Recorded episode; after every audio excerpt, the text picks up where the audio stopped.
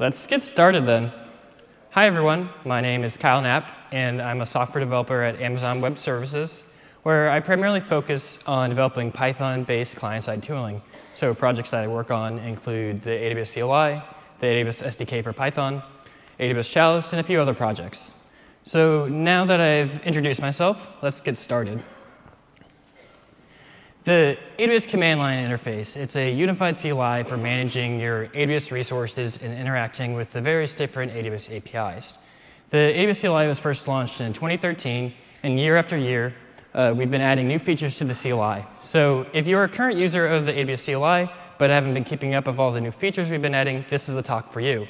As today, I'm going to be going over some of the big features that we've launched in 2017, and by the hope of, by the end of the talk, hopefully you have a good set of features to come back with to improve your workflow for this year and the next. If you're brand new to using the AWS CLI, don't worry, you'll still get a lot out of the features I'm going to show, but I'm not going to go over a lot of the core concepts or the core use cases for using the AWS CLI. Uh, there's a session next uh, tomorrow. It's called uh, Introduction to the AWS CLI. The, the, it's called Dev 323. So if you want to learn more about that, I recommend going to that tomorrow. All right, let's get into the areas of improvements that we've made with the AWS CLI in 2017. The first area improvement we've made is related to debugging. So we've made it a lot easier to uh, understand what the CLI is doing under the hood and being able to go back in history and do some post-mortem debugging on your CLI commands. We've made improvements in terms of providing credentials. So there's multiple different ways you can provide credentials in CLI. We've expanded this by allowing you to do custom uh, credential providers and also expanded the ways you can assume roles. And finally, we've made some improvements to the Amazon S3 commands, um, specifically related to configuration, and I'll talk about that last. So, let's go ahead and talk about debugging. So, like I said before, we really improved the interface and uh, the ability to go back and debug your CLI commands. But let's actually drive the motivation of why we care about this. There we go. Okay, so if you've ever used a CLI before, one thing you may notice, it's like a black box. You input a command, the CLI runs, you get a output back, and for the most part, you don't actually know what is happening underneath the hood. And for the most part, you don't need to worry about it, because as long as you're getting the output you expected, it's a nice little abstraction uh, to get away, to hide away all the specifics of making API requests, allowing you to focus on both the inputs and outputs. Um, in the case, though, where you don't get an output you expected or you get an error you didn't expect, uh, it would be nice to go ahead and uh, look under the, the hood of the AWS CLI to get a little more context of what may be going on. So if we were to actually go about and do this and kind of outline what specific information we'd care about, uh, you would see a picture like this, where you have the AWS CLI. It's a wrapper around a lower level library called Boto Core, and Boto Core is written in Python and it powers the AWS SDK for Python, also known as Boto 3, as well as the AWS CLI. So if we were to go around and trace a, the command uh, lifecycle when a command executes, you would see something like this. So the very first thing what happens when the CLI gets invoked, it parses the arguments out. So uh, this event is important, especially if you're using bash. Sometimes bash parses it differently, and you actually see the actual arguments that get passed in. And then once the arguments get passed in, uh, the next thing that will happen is the CLI will call Boto core. So if you look at the Python code down below, you can see how the commands match up with the Boto core client call. So you see the S3 API, and then you see also an S3 client. And then the list buckets command matches up with the list buckets method of the Boto core client. And the this method call is really going to do all the heavy lifting for us in making the API request. To continue on, the Boto core will take these parameters and using models internal to Boto core, serialize it down to the HTTP request. And if we're following the command lifecycle, some information that we find useful include the, the endpoint URL, the HTTP method, the headers, the request body. And then to continue on, once the HTTP request is sent, up, sent back, you'll get some information such as the, in the HTTP response, such as status code, so if it's successful or not. You get some headers, so you can identify what the request is if you're using going through support.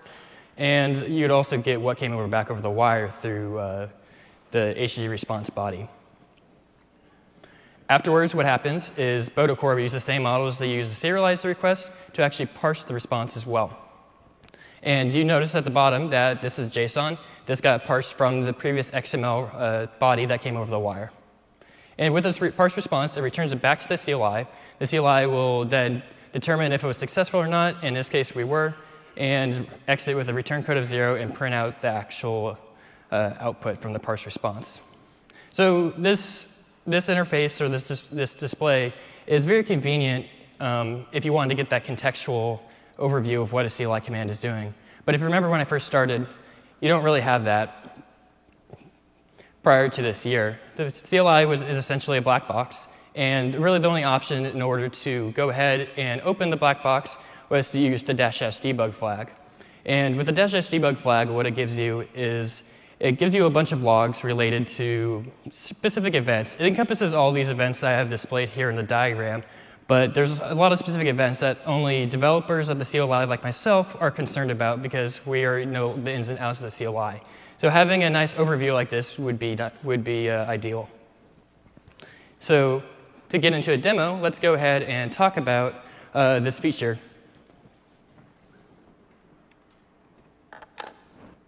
Cool. Can everyone see that? Cool. So for this demo, what I'm going to do is I'm going to use an AWS service. Uh, the specific service is AWS Code Commit.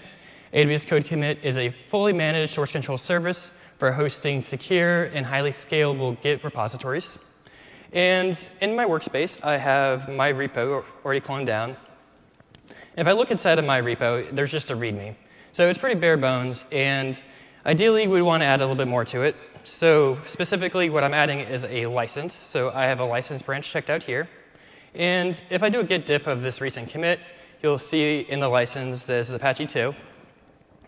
And now let's say we were coding with the, our fellow developer, we're on a development team, so we can't merge this directly into master right now. We have to get it through code review.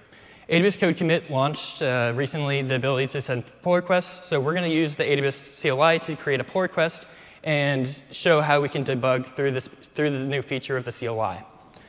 Uh, so um, before starting, I'm going to go ahead and push up this branch to my remote.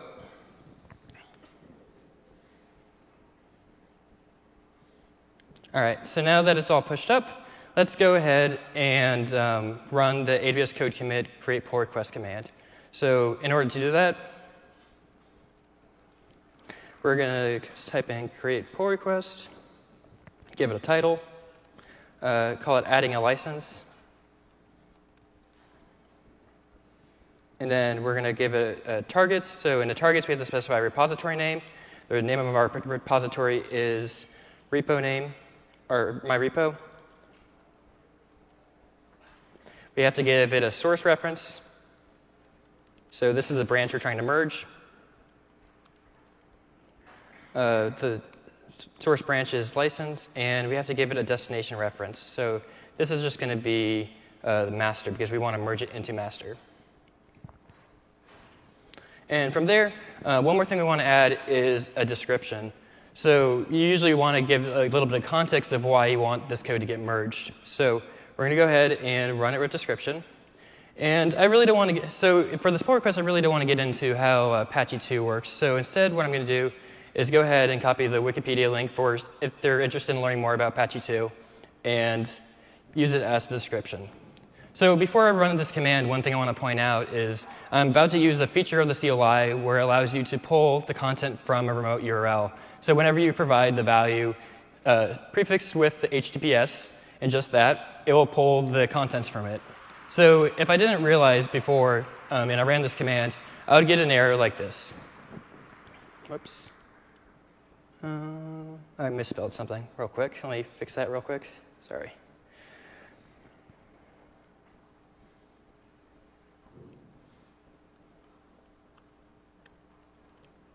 Cool. So I get an exception back saying that my description was over 10 kilobytes. Um, that's, that might be a little confusing at first. So mainly because I know that the description I provided was not that large unless I realized that I was using that feature of the CLI. So I'm going to take the, the previous year's approach to actually debugging this if I, didn't have, if I wanted more context and use dash s debug. And when I use dash dash debug, I'll go ahead and pipe it into less a pager so I can kind of see, I can see what the logs look like. And you can see here there's a bunch of different information about specific events uh, that the CLI ran. And from these logs, you could figure out what went wrong. What I want to do now is actually uh, use the new uh, way to go ahead and debug these, and it's called AWS history commands. So if I open up AWS history, it's a service command under the AWS namespace. So the idea of history is you can actually record the commands you've ran in, the, ran in the past and be able to do queries on them so you can see the specific events and see what commands you've ran. And in order to, in order to enable history, what you have to do is run configure set CLI history to enabled, so that sets it in your config file. So I'm going to go ahead and do that. And now I can rerun this command again. Now that history is enabled, it'll, it will keep record it, and it'll record that uh, exception as well. So now one thing you may have noticed when I go into help, there's subcommands. I'm going to use the AWS history show command.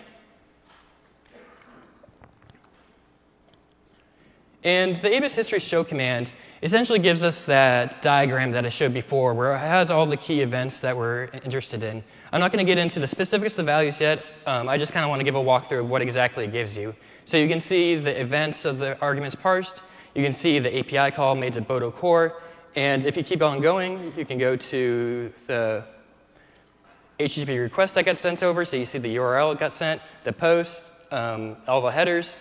And you can keep going and see stuff like the response received and the response that got parsed.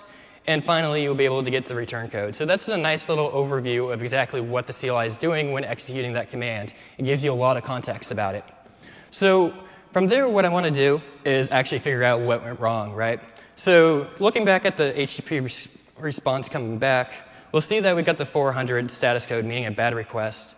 That indicates to me it must have been something I sent over the wire um, hence the error description.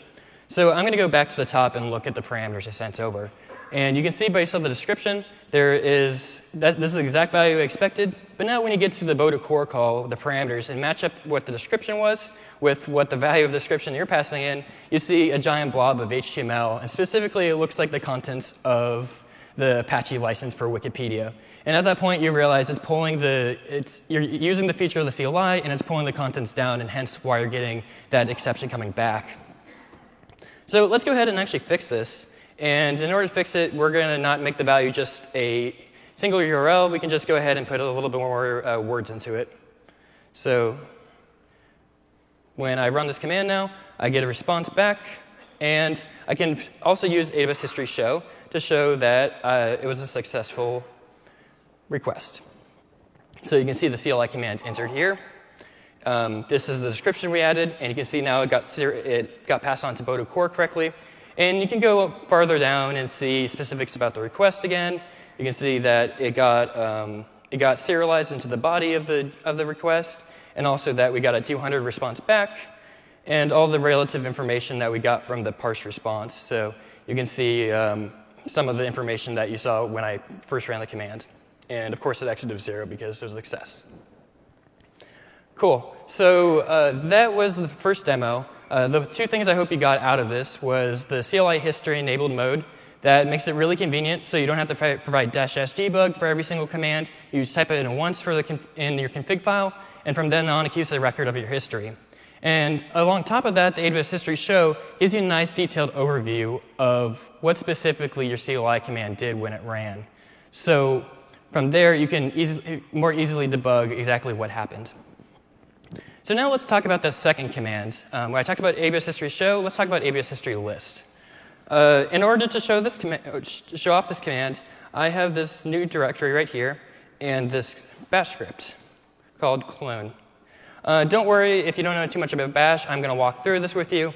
Uh, but essentially what the script's going to be doing is it will call AWS code commit list repositories to get all my repositories in a for loop, it'll take the repo name and call this clone function up top here. And in this clone function, it'll take the repo name and call it get repository. It'll query the clone URL SSH to go ahead and git clone it. So if I was to go ahead and run this now,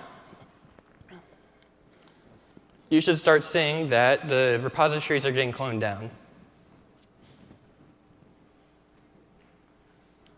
So it looks like it cloned one repository, and it's going to uh, clone my second one I have available.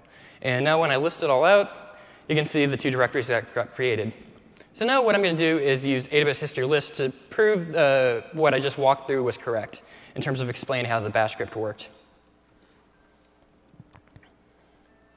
So here is the output for AWS history list. Um, each row is a specific command that you ran. And the far left column is a command ID associated to each command. So uh, another feature of AWS History Show is that if you add the command ID after the show command, you can get the, the events for that specific command you ran.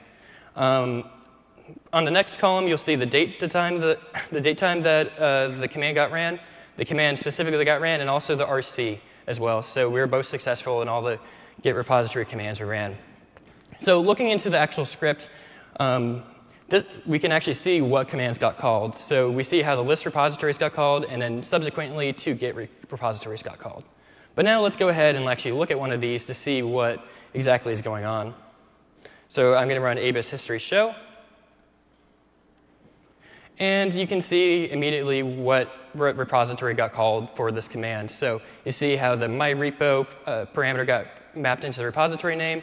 And if you continue on and go to the bottom, you can also see the clone URL that we use to clone the repositories. So specifically, we use this, this value right here. So that is nice, so you can have a nice overview exactly what a bash script does if you need that extra debugging. Uh, it also is very useful if you have a bug in your script and you're trying to figure out what the heck went wrong. So what I'm going to do now is actually go into my clone script and mess something up. Say I was working on it and I messed up the JMESPath, the JMESPath expression to uh, query out the repository name. Say I remove the i right here. And let's see what happens when I run this clone commit the clone script again. I get the error back saying the repository does not exist. Um, a few things may confuse me at the start. One is saying that none doesn't exist. I don't, not really sure exactly what none references. Is this a repository name? Is it actually a, is it actually just missing? Um, there's not a lot of context in terms of how I wrote the bash script. So this is where AWS history list comes in to actually go ahead and debug it further. So I'm going to go ahead and run AWS history list to see what commands actually got ran. Um, the first thing I'll notice, this is where we started, the code commit list repositories, but we only called git repository once. If you remember before, we called it twice. So that's already something fishy. So I'm going to go ahead and take the, the command ID and run AWS history show. So immediately you can figure out what exactly went wrong in terms of disambiguating the possible error cases. Uh, specifically, you see the repository name that got passed in was none. And I do not have a repository named none. So that is uh, what I would expect it to be in terms of getting that 400 back. So given that, let's figure out if the, if the issue was with the list command, or list repositories command. So let's go ahead and copy down this, uh, this command ID. And if we go on, what I'm specifically looking for is if we're getting the responses back that we would expect. So I want to make sure we're getting those two repositories. It looks like we are. And also the parse response looks correct as well. So that's telling me that there must be something wrong with how I'm gluing together the values from the list command to the git repositories command. And in order to figure that out, I'm going to go ahead and reopen up the, the script and run that uh, that previous command to see what the exact JMESPath query is going to be, or what the JMESPath query results in. And you can see this results in none, um, which explains why we only had one Git repository called in the first place. So from there, we go ahead and look at the query. And looking really closely, we looks like we misspelled repositories. We missed that I. And if we called it again, we get the correct uh, response we expected back. So that's, that's pretty much it for this demo. The, one, the things I hope you got out of this was the power of using AWS List and AWS Show together. Specifically, AWS List gives you a nice overview of exact commands you ran, and in order to get more detail, you can go ahead and pipe the command ID to AWS History Show. Another thing that is very helpful is that when you have big scripts like this, the AWS History List command really uh, lets you have a nice overview of what exactly ran, or if you have a job, say you had a cron job running a CLI command as well, and it failed uh, randomly, you can actually go ahead and do some postmortem debugging to see why it failed and have a better idea of what was going on, which is convenient as well. So if we go back to the slides now, cool. That was uh, it for this section. Specifically for debugging, what I covered was how you can enable CLI history if the CLI uh, history configuration option, setting that's enabled so it keeps track of all the history commands or all the CLI commands you ran over time. Then we have history show and history list to go ahead and peer into the exact uh, commands you ran and the exact events via show and list.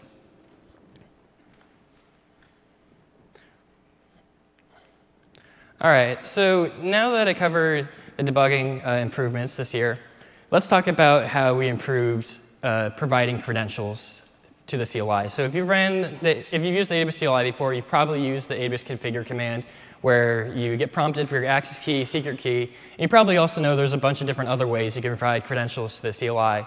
And as it relates to providing credentials, we've really expanded it by allowing you to provide your own custom providers and allowing you to um, exp expand the different ways you can assume roles with the AWS CLI.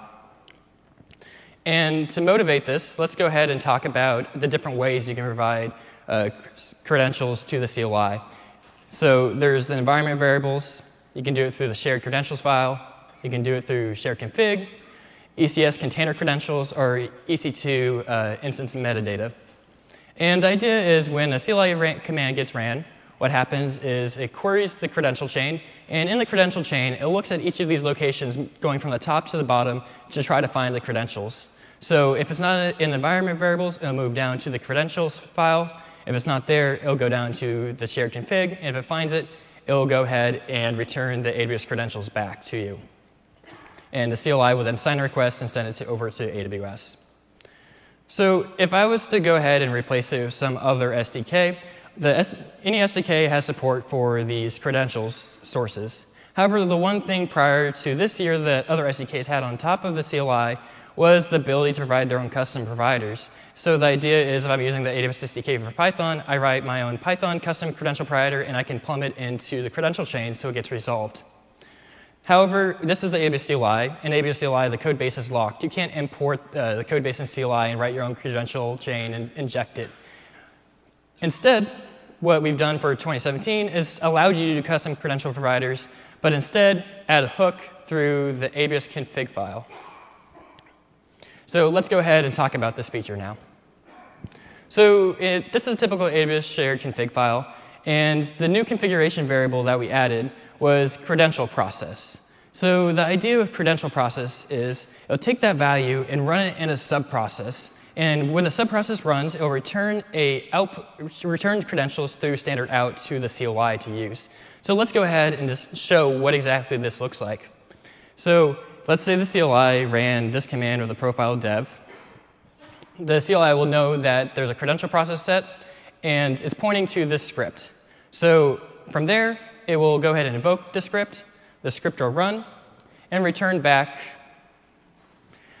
this JSON payload through standard out. So when you're implementing your, your custom credential providers, there's a few things you need to take care of in following the protocol for this. So one, if you want to indicate success, you have to make sure you have an RC of zero. Uh, another thing is you need to provide it as a JSON payload back. So specifically, you need to include the access key, secret key, a version number specifying what version of the protocol you're using. There's only one version, which is one right now. And given that, what will happen is the CLI will pull those credentials and use those to interact with AWS. so now let's go ahead and show how you can write your own custom credential provider using uh, the AWS CLI.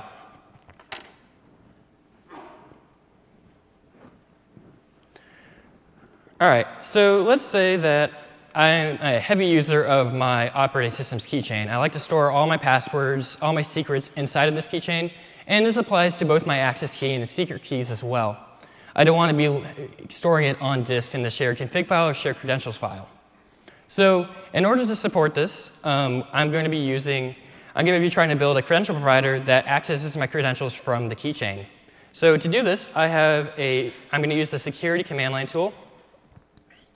to go ahead and find a generic password in my keychain. And I have to specify the specific service I want. So I'm going to say demo access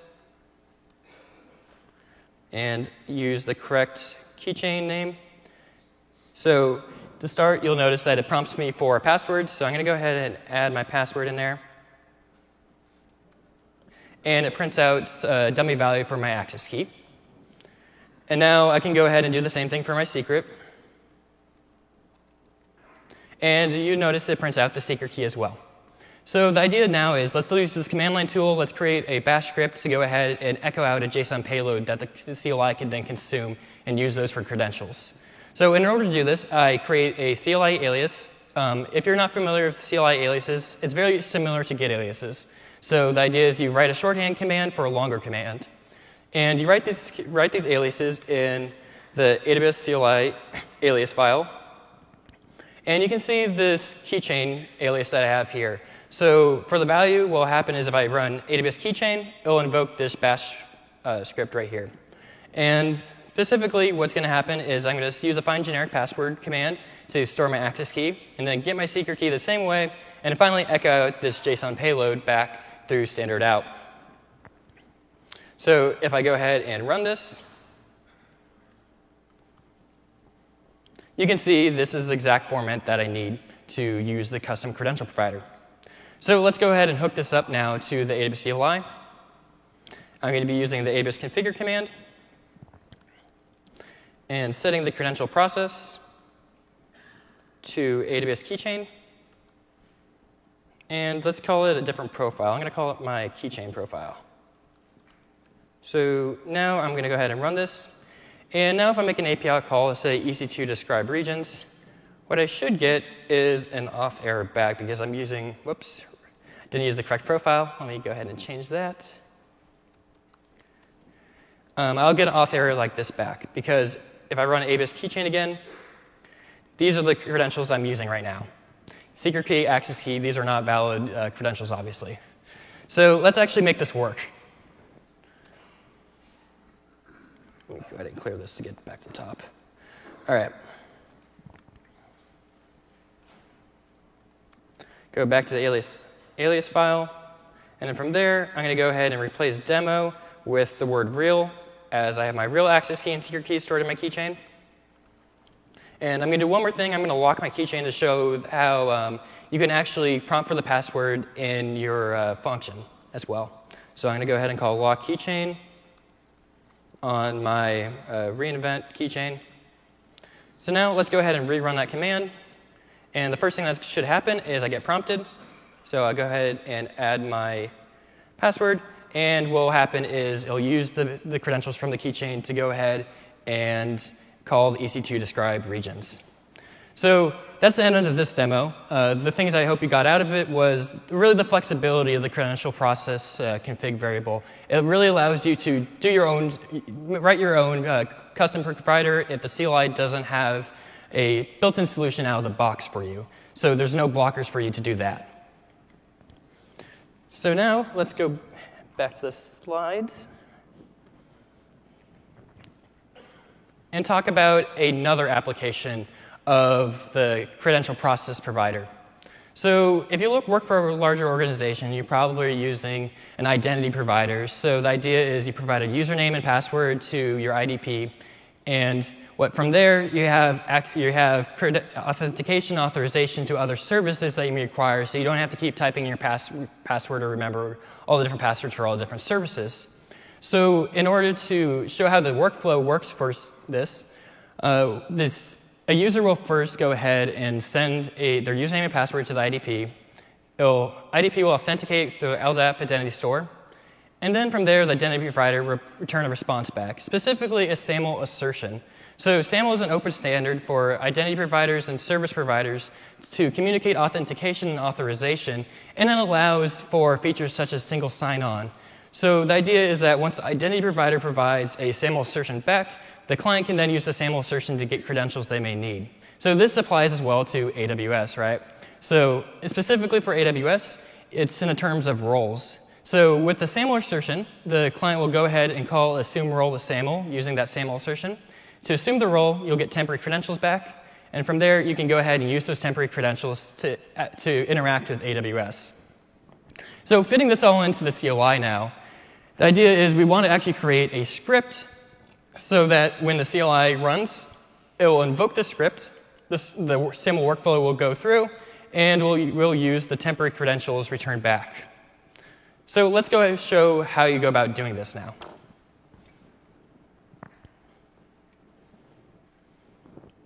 All right. So to get a better visualization of exactly how this, uh, this workflow works, let's actually hop over to the browser as the browser will give you a nice overview exactly of what the process is.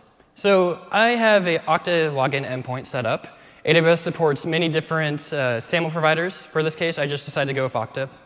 And the idea is I go ahead and type my username, and I type my password in. And go ahead and sign in. And when I get to this page, uh, it'll show all the different services I can log in. So when I go ahead and click one of these, say the ABS, the AWS one, it will take the SAML assertion and log into the console for me. So one thing I want to point out, um, if you can see there, is that I am now logged in with a SAML role that through a feder- as a federated user. And the reason I'm showing you this through the console is because it's going to be very similar on how we do it with the CLI, but we're just scripting it instead. so to help us with actually assuming roles of SAML, alongside the credential provider, we launched a new project called AWS Process Creds. It's under the AWS Labs repository, or AWS Labs organization. But the idea is this is a command line tool written in Python for uh, providing different sources of credentials or custom cr- credential providers. For now, all we have support is for SAML. So let's actually show how you can get started using this um, by hopping back into the command line. So the very first thing you can do is run pip install AWS process, process creds. I have it installed, but that will install it for you. And now from there, I actually I have a CLI I can use to interact with SAML and get credentials that way. So if I if I type this and add SAML to it, Let's go ahead and do the help documentation real quick and see what the arguments you provide into this command line tool. So you provide the endpoint. So from the console, that was the SAML login page I was using. Then there's the username you provide when you first log in. You also have to provide, specify what provider you're using. Um, out of the box, we support both Okta and ADFS. And then there's also the role ARN. So this is the role we want to assume with that SAML assertion. So let's go ahead and actually run a sample command. Uh, I have one of these saved already up front. So I'm going to go ahead and cat that out and go ahead and run it. And in order to better visualize what exactly it's doing, I'm going to use the dash s verbose flag and pipe all that input into or output into a pager such as less. So from now, um, the first thing that's going to happen, it's very similar to the console where you have to type in your password. So I'm going to go ahead and do that real quick. So right now, it will show exactly what is, what is going on with the, in running this command line. So if you look at the very top, it first sends an HTTP post with my username and password directly to the Okta API endpoint. So from there, with that HTTP request now sent, it returns a response back to me, and you can see the SAML assertion that it received back. And you notice that is a big XML document with a bunch of information related authentication authorization. So you can scroll down through that and get to the next step, which was the assume role of the SAML portion, right? So once we scroll down all the way, you can see that once we have the SAML assertion, we call STS assume role of SAML, and this per, in the parameters we provide to it include the principal ARNs. So this is the SAML provider we're using. There's the role ARN. So if you remember from the console view, we uh, assume the role through the assume SAML role and also the SAML assertion. Note that is base 64 encoded. And at the very end, you see the credentials I got back. These are temporary credentials. So if you see there's a session token and also an expiration. So these are temporary, so we can keep using these until these expire for us. And from there, let's go ahead and plug it into the AWS CLI. And to do that, let's go ahead and remove some of these arguments that we don't necessarily need and run AWS with a new profile, SAML, configure set. command.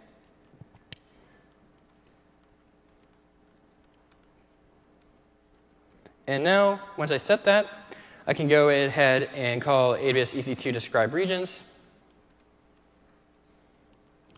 and set my profile as SAML. And the very first thing that's going to happen is we're going to get prompted like before. Enter the password, and from there, it should go ahead and get the SAML assertion and then make the API request to describe regions. Another nice part about the, the command line tool that I'm using is it does caching. So remember, it has the expiration date. So what it does now is if it notices it has a, a potential uh, response it could use, it loads it up, checks to see if it's expired, and if it isn't, it goes ahead and reuse it. So if I go ahead and run this command again, I'm not going to get prompted for my password. So that's really cool because it's similar to how the login experience for the console works, where you sign in once and you don't have to worry about it again. So that was the end of this demo. The key points I really hope you got out of it was to check out the AWS Process Creds uh, command line tool. It's very helpful if you're currently using SAML in your workflow. Another thing also I wanted to point out was while this command line tool is written in Python, the nice part about the credential providers is that you don't have to be stuck using Python, unlike another SDK, where you can provide, I could have written this entire thing in Go, and as long as I have the JSON output that uh, the CLI expects based off the protocol, it'll work just fine.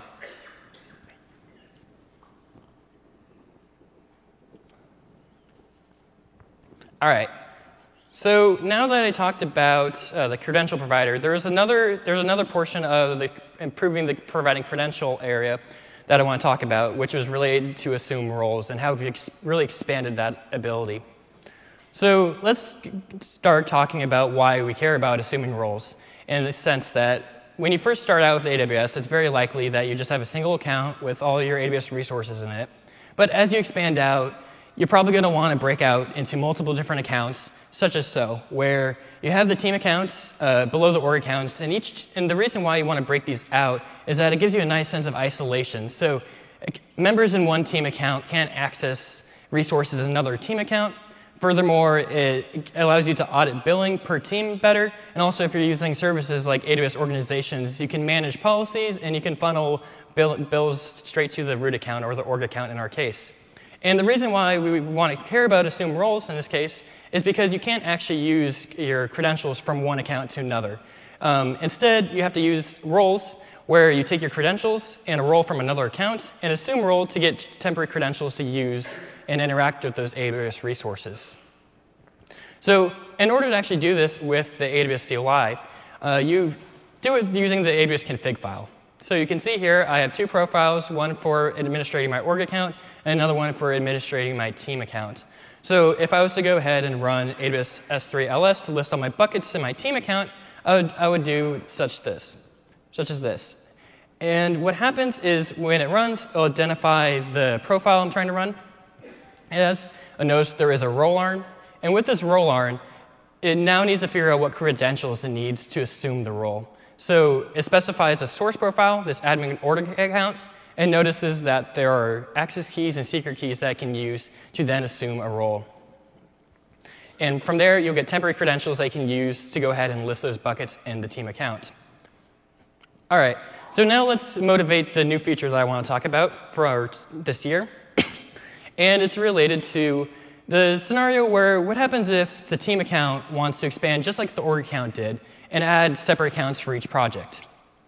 If we had a structure like this and the org account wanted to access resources in the project account, ideally what would happen is the org account could just assume a role from the team account, and from the team account, you can assume a role for the project account to access those resources. However, prior to this year, the only way, the CLI only supported one hops for assume roles. So in order to get this working, the project account would have to give permissions to the org account to assume its role for administrating uh, its resources. And with that being said, the feature that we launched this year is related to being able to do recursive assume roles, so do, do more than one. And specifically, you can see how the AWS config file got updated here with an admin project account. And now if I want to list my buckets in my project account, uh, all I have to do is specify profile. And the process is very similar. What will happen is it'll, it'll identify there's a role to be assumed. It'll try to find credentials, and then next profile. Then from there, it notices it's another role ARN, and it'll continue trying to find credentials until it stops. So it'll see that there's credentials here, and then it'll resolve this chain. So it'll take the, it'll take the access key and secret key to assume a role for the admin team account, and then it'll get temporary credentials to go ahead and assume a role with the project account to get the final temporary credentials to list those buckets in the project account. So this feature really uh, allows, it to, allows you to be a lot more flexible in terms of how you uh, administer roles and ha- handle permissions, and this enables you a lot more at the CLI. To build on top of that, uh, in terms of how you can assume roles of the CLI, one feature that I want to talk about specifically that I'm really excited that we uh, launched this year was the ability to specify which credential source you want to actually go ahead and use to assume roles. Specifically, this is related. Uh, this example is related to EC2 instance metadata. So with Amazon EC2, you can store your credentials in instance metadata, so you don't have to store it on the box. Instead, you can query the instance metadata to go ahead and get temporary credentials to go ahead and make AWS API calls. But however, uh, prior, prior years with the AWS CLI, you always have to specify your credentials in the AWS config file, thus defeating the purpose of storing them in instance metadata, because in order to access resources in another account, you can only specify it via the config file. But with this year, what we've added is the credential source config variable. So the idea is that if we call the ls command with the profile admin team account, what will happen is we'll identify the role, the role to assume as before, but instead it'll notice there's a credential source, right? So from there, the CLI will access the EC2 instance metadata, get the temporary credentials to go ahead and assume that role and get temporary credentials to list all of those buckets. Uh, on top of that, uh, likewise, how we had other credential sources, the credential source supports those other ones as well. So we can swap, this out for something like ECS container. So we can get credentials from the ECS container credentials. And also, you can do it from the environment as well. So that gives you a lot of flexibility there. And to wrap this all up, I'm going to go ahead and do another demo where I demonstrate how uh, you can have this set up on your EC2 instance. all right. So let's go ahead and SSH onto this EC2 instance that I'm running.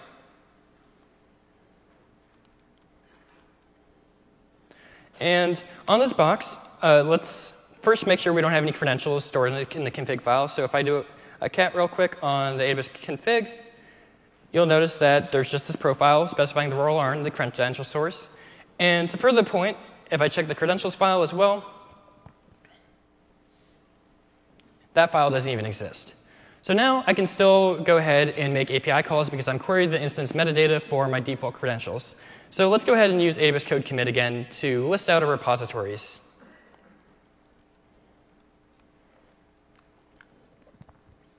And as you can see below, these are the same repositories that I had from the first section, the my repo and other repo. So now let's go ahead and try to list the repositories for the for this, for this uh, account. and in order to do that, you notice that we have the role ARN and the credential source being EC2 instance metadata. So use my default credentials to assume this role to list the code commit repositories. So let's go ahead and do that again. And I'll, this time I'll just specify the profile as other account. And you can see when I run this that I have no repositories in this account. So you can see how I can access different resources based off the account. So to reiterate the usefulness of this, uh, I was not storing any credentials on the box for EC2. On my EC2 instance, I was able to leverage the instance metadata to do cross-account resource access.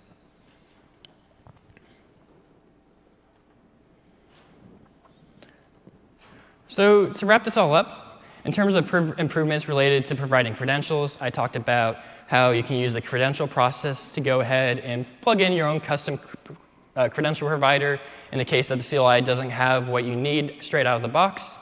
I talked about how you can recursively uh, assume roles via the source profile of the CLI in the case where you have multiple accounts you want to manage. And also talked about credential source, so specifying credentials outside of the config file to go ahead and assume the role. So that's especially useful for EC2 instance metadata. And finally, let's get to the last area improvement related to Amazon S3, specifically the S3 transfer commands. These are really, really useful commands, um, a lot of functionality, and you have a lot of configuration options available to you to get the performance that you want based off your environment. So to understand um, the configuration options, uh, one of the things we added in 2017 is a new configuration option. So let's go ahead and talk about how the CLI commands work uh, under the hood to understand how these configuration, this new configuration option will work. So what I have here is uh, AWS S3CP. So I'm going to be doing a recursive download of uh, the files stored in S3. And what happens first is each thread in this thread pool that the CLI has is allocated a get, a get object for a specific object. So these threads in parallel will go ahead and call get object requests on these S3 objects, and they'll get a stream handle back. So as once they get a response back, it'll go ahead and read from the stream chunk by chunk, adding to this IO queue. So each thread will keep on doing this. And at the other end of the IO queue, there is an IO thread pulling off the queue and writing it down to disk.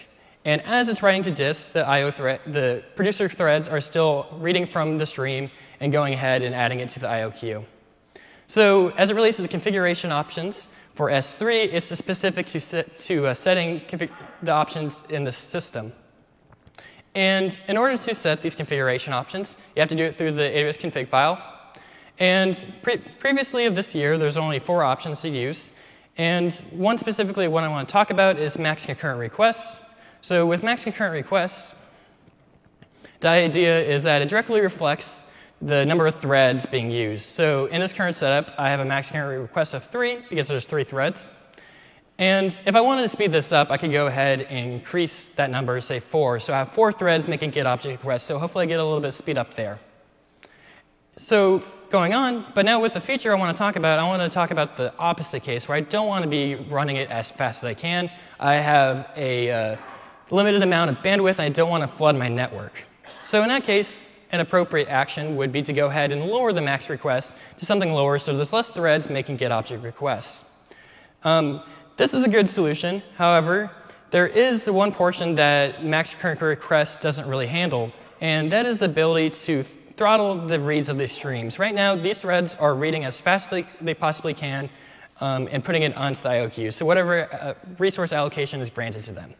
And the, specifically, the configuration option that we added was, is called max bandwidth. So it allows you to set the speed in which it's reading from these streams.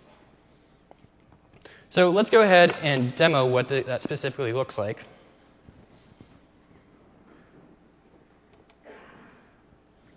All right, so to reiterate, I'm, I'm still on my EC2 instance that I SSH'd onto.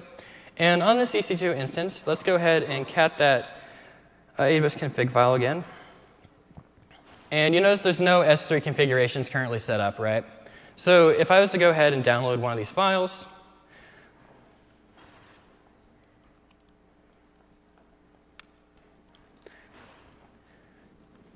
whoops, typo.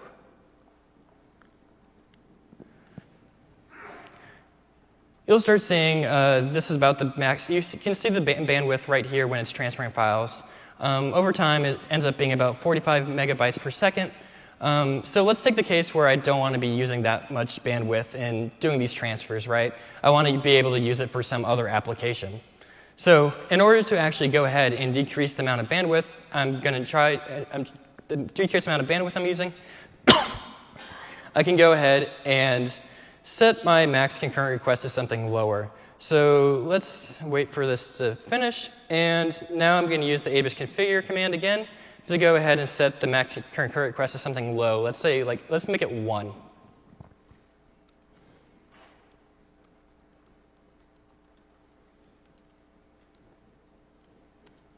Cool. So now if I cat the file again, you can see that max concurrent request is set to 1. And if I rerun this command, you'll notice that the transfer speed is definitely lower than where it was. And it's ending up being about 10 megabytes per second.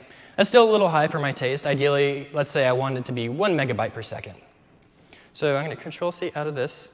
And then I'm going to set the max bandwidth option. So the idea is I can go ahead and specify max bandwidth as well and specify the specific speed I want. So if I use a rate uh, suffix, I can set it to one megabyte per second. So now if I cat the file, it'll look like this now, where the max bandwidth is set to 1 megabyte per second. And if I rerun it, one thing you'll notice is it doesn't get to the speeds that we were seeing with the one thread. So setting the max concurrent request to something low and then using max bandwidth as well can be both very useful tools to get the desired speeds you want in the performance. If the max concurrent request isn't doing it good, isn't doing it well enough for you. So with that now showed, let's uh, continue back on the slides.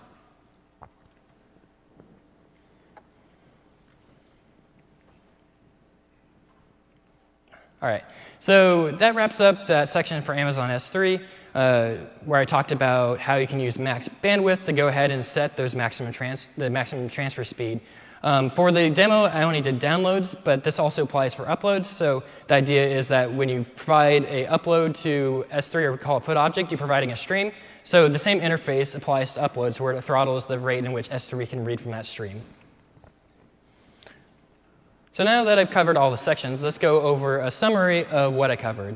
So first, I talked about debugging. So the idea is you can make it easier on yourself to understand how the CLI commands are running with the CLI history mode enabled because uh, it'll keep track of all the CLI commands they ran over time.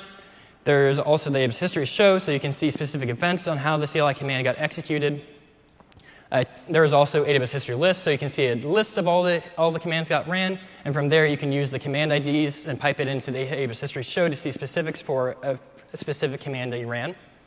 I talked about how you can provide, how we expanded providing credentials, so using a credential process to go ahead and write your own custom provider by hooking it in with the credential process config variable. So the CLI will invoke that process to get credentials. I also talked about the source profile, so ability to do multiple assume roles in order to get credentials to use with AWS, and also talked about credential source, so being able to specify credentials outside of the, your config file. Specifically, you can specify EC2 instance metadata. And finally, I talked about max bandwidth, where you can set it in order to ensure that the S3 commands won't uh, exceed a specific bandwidth, and you can preserve your network that way. So now that I summarized all this, let's talk about what's next. And here is a list of helpful links that I'd recommend checking out after this talk. The first link is to the AWS CLI repository.